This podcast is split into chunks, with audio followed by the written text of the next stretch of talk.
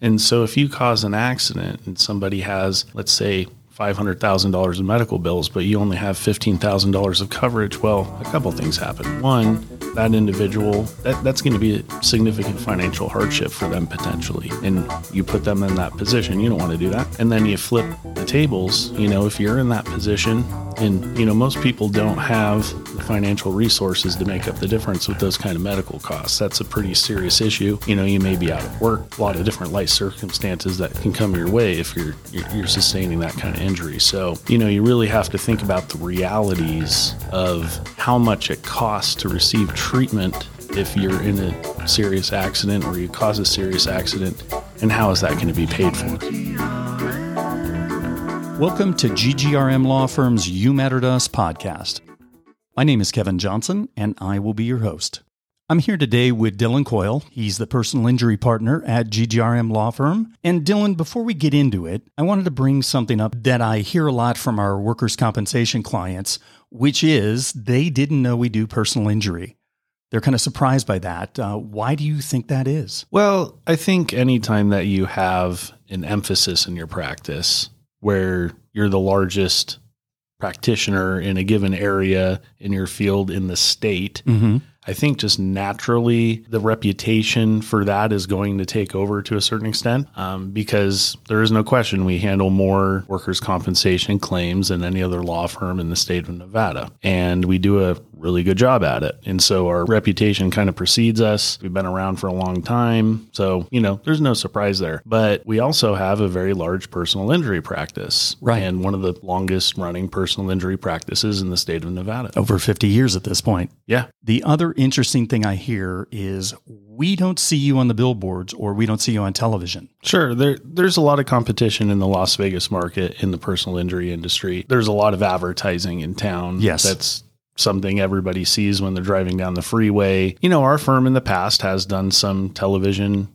advertising. We may have even had a billboard or 2 mm-hmm, at, at mm-hmm. one time. So it's not that, you know, those aren't worthy forms of, uh, you know, marketing and so forth. However, we, we found that we have a reputation in the community. We have a very large client base who we've done a very good job servicing over the years. And most of our clients are return clients and referrals. And there's a reason for that. We take care of our clients, we communicate with our clients, we care about our clients those relationships that we built over the years carry the business. We don't need to advertise on yeah. that scale. And in terms of personal injury, one of the things we see a lot here are automobile accidents. Do you feel that's one of the primary personal injury areas we see here at GGRM? Sure. I, I think by default, uh, automobile accidents are the most common type of personal injury claim. We handle a wide variety of other different types of claims, mm-hmm. you know, everything from the slip and fall and trip and fall that everybody hears about. You know, we have a lot of casinos in town. Mm-hmm. We have millions of visitors every week, year. Yes. There's a yes. lot of people here. So you're going to have those types of incidents. You know, I used to represent the hotels and casinos. So I, have seen a lot of those. You've right? seen it on the other side.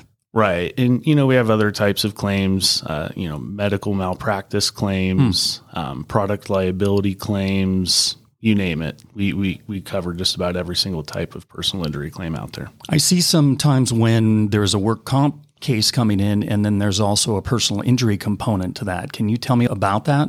A perfect example is is we represent a lot of police officers, mm-hmm, mm-hmm. and police officers they're out driving on the street, they're on their motorcycles, out and about in the community, and you know, there's going to be a workers' compensation claim if they're injured in a car accident. Mm-hmm. That is someone else's fault or even their own fault. But if it's someone else's fault, then there's usually what we call a third party claim. We can make a claim against the individual that that hit them. Um, one of the things that I wanted to do today was go over because we talked about autos and, and auto accidents is auto insurance. I thought that uh, it might be an area that people don't know enough about. One of the things I wanted to ask about is liability insurance. What is it? and what's the purpose? Liability insurance is insurance that you're required to carry if you drive an automobile in the state of Nevada. And the minimum amounts that you have to carry, it used to be $15,000 per individual and then $30,000 uh, total for multiple individuals, and then $10,000 of property damage coverage. Okay, and when you say individuals, it's if I'm driving with you in the car and we get in a wreck. It used to be that I'd be covered for $15,000 for myself or 30 basically for both of us. Is that how how that used to be? Let, let's say, for instance, you get in a car accident and one person is in the car Got and it. they're injured. It would cover up to $15,000 of medical damages Okay. um, and other types of damages they may have for that individual. Okay.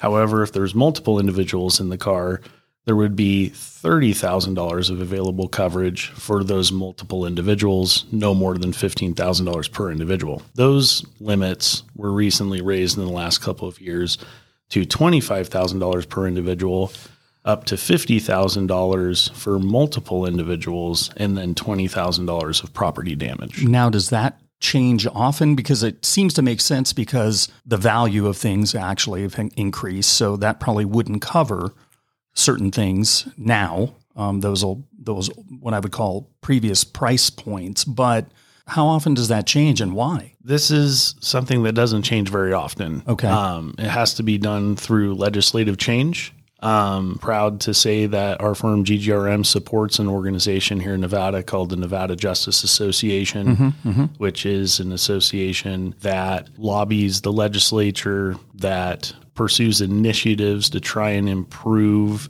the legal climate for claimants and consumers. And this is one of those projects that they've assisted with in the recent past and have been able to make a tremendous difference. And we're proud to be part of and to support that organization. Very good. The obvious question that I have now is what are the downsides of having the minimums? You know, just going with the minimums, obviously, depending on how much money I make during a year, that, you know, maybe I can't afford something over the minimums, but just going with the minimums, is that somewhat risky? The minimums are very risky. I mean, I, I understand car insurance can be expensive, um, but it's important. You know, we're talking about our our physical health. We're talking about our financial health. Um, you know, if we're the ones who caused the accident, we can open up ourselves to personal liability. We injure someone. The average car accident, people have about fifty thousand dollars worth of medical bills. Which is a lot. You know, sometimes it's a lot less, but sometimes it's a tremendous amount more. And so if you cause an accident and somebody has, let's say, $500,000 in medical bills, but you only have $15,000 of coverage, well, a couple things happen. One, that individual, that, that's going to be a significant financial hardship for them potentially. And you put them in that position. You don't want to do that. And then you flip the tables. You know, if you're in that position, and you know most people don't have the financial resources to make up the difference with those kind of medical costs that's a pretty serious issue you know you may be out of work a lot of different life circumstances that can come your way if you're you're, sustaining that kind of injury so you know you really have to think about the realities of how much it costs to receive treatment if you're in a serious accident or you cause a serious accident and how is that going to be paid for so you know the minimum policy limits glad they're there. It's Yeah. a good thing we do have minimums. There is one state in the nation that does not have any policy limit requirements. Fortunately, Nevada isn't one of them. What would you recommend as a minimum coverage? So, this is a, a question that sometimes is a little bit different for everybody, mm-hmm, mm-hmm. right? I have to recognize that car insurance can be a little bit expensive, and everybody's economic and financial situation is a little bit different. However, you know, experts in the field suggest that for your average middle class family in America, you probably don't want to carry anything less than 50 100 that's $50000 per individual and 100 for multiple individuals.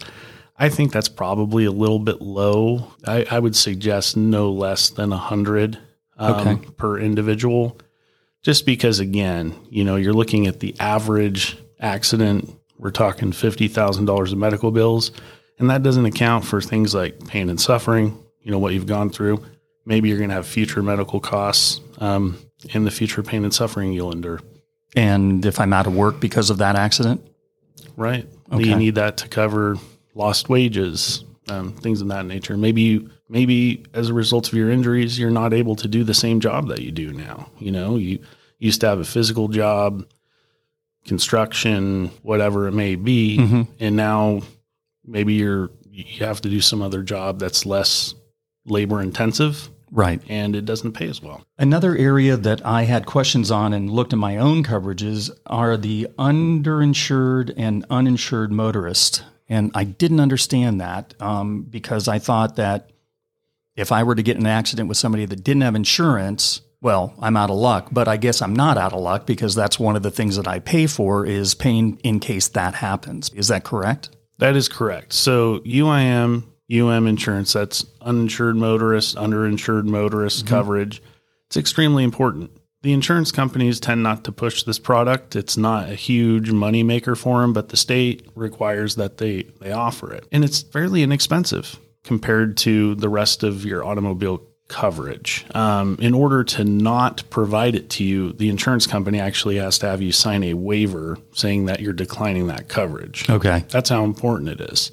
And if they don't have you sign that waiver and you go back later and make a claim and they can't show it to you, guess what? They have to cover you. So usually the way it works is is you have to buy a commensurate amount of liability insurance to get that UM UIM coverage. So an example would be if you want $100,000 of UM UIM coverage, then you would have to have $100,000 of liability coverage. But it's extremely important because again, most drivers out on the road have the minimum policy limits, maybe a little bit over. So, you know, if they hit in, you don't have any UIM coverage, sure, you can recover from their policy, but that's not going to be adequate to uh, compensate you. And that's set up the same way where it's a certain amount per person and then per accident. Correct. So if you have a 100,000, 300,000 UM UIM policy, what that means is is you're covered up to $100,000 for yourself and up to $300,000 for other individuals in the car, but only $100,000 per individual. And I can't do a trade off where I have high limits on uninsured and underinsured coverage. I have to get that equal amount with my liability. Is that correct? Correct. I to to be fair, Yeah. I, I don't know if there's any insurance companies out there that are writing policies like that, but the ones I've seen do not. Understood. So it sounds like something that is not required in the state, but to go to the point of having someone sign off on it that they declined it sounds like it's pretty important, which in the case that you just gave me, it pretty much is. Right. Yeah. No one's going to force you to purchase UM UIM coverage, but you should purchase it. Got it's, it. It's very important. It's very important to protect yourself and uh, your family and loved ones in the car. And it also protects any other passengers that you have in your car. Where does property damage come into this? Now, besides the automobile itself, what if I have an accident and I run into somebody's house and I take part of their house out? Where is that covered in my insurance? One of the misconceptions about property damage coverage is that it just covers vehicles, but there's a lot of other things it can cover. You know, sometimes you'll see here in town, uh, you know, there will be an accident, someone goes off the road and they hit one of those beautiful CMU block walls that we've come to love here in our city. Um, it's very expensive to replace one of those walls, and it's not like that. It, the property owner has to replace it themselves. They can actually pursue a claim against you for the damage that you cause. when you Okay. So, that wall. and then tell me about just again the medical pay coverage. I know that we touched upon that in liability, but is that sort of the same thing? Because I, I see that classified differently where it's medical pay coverage as if it's a separate line item. Is that how does that work? Right. So medical payments coverage, sometimes it's called med pay. Mm-hmm. You know, people call it various different things. What it is is it's it's very affordable and cheap coverage that you can purchase as an addition to your policy that covers medical costs in the event that you're in an accident, whether it's your fault or not. Okay. Okay. And and I, and again, I do that on top of what my liability is. So that's kind of extra coverage. Correct. Yeah, it's a, it's a different line item. So, you know, different amounts you'll typically see are you know, 5,000, 10,000. I've seen people with as high as $50,000 of med pay coverage. I think that's probably a little bit high. Okay. Um, not saying you shouldn't, you know, just kind of, you know, generally what you see out there. But it, it it's kind of nice if you have five to ten thousand dollars of med pay coverage and you get in an accident. All you have to do is send in your building insurance company, and they send you a check back. So it's really handy. Um, sometimes you know maybe you're in a position where it's going to be difficult to pay your copays for those initial visits. Okay. You're going to get your emergency room bill in, you know, things like that. That's going to help kind of cover you until you can finish your claim. Another item when I looked at my own insurance that kind of worried me is that I looked at my coverages. My coverages seem fine, but I do own property. And once I go beyond those limits, if there is such a catastrophic accident, I have to make up that difference. And someone mentioned an umbrella policy. Can you explain a little bit about what an umbrella policy is? Sure. An umbrella policy is a kind of excess policy. That's what it's usually referred to as, which gives you additional coverage above and beyond what your liability or UIM coverage limits that are available would cover. Okay.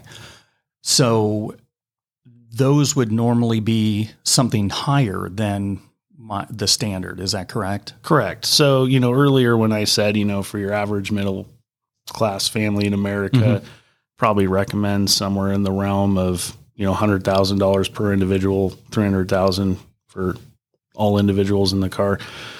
You know, again, that's that's a pretty conservative estimate. Um, you know, a lot of people it may make more sense to have $250,000, 500 250 500 coverage or even 500 500 coverage. Once you get beyond that, you're usually getting into the realm of umbrella policies. And personal umbrella policies are a little bit different than your automobile coverage because they cover a whole lot of other things that automobile coverage does not cover. Such as?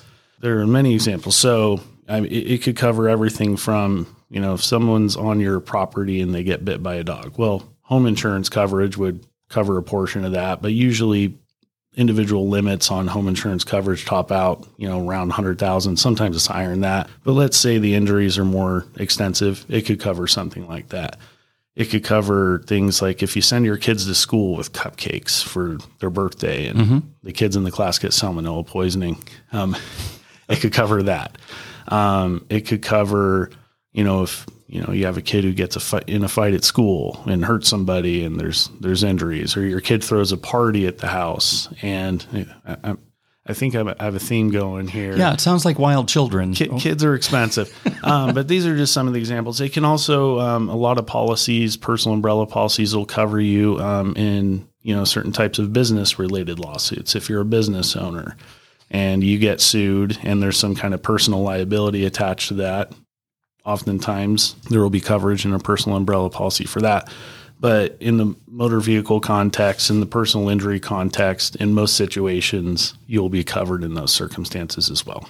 So an umbrella policy is something separate than my automobile policy, my homeowner's policy. That's unto itself that covers things that could actually extend into those areas. Is that correct? Th- that is correct. So if those underlying policies, if your automobile policy and your homeowner's insurance policy and any other general liability policies you may own, say on a boat or something of that nature, don't fully compensate you for the injuries that that you have or that you cause someone else to have, then that personal umbrella policy would kick in depending on the exclusions that are written into that policy.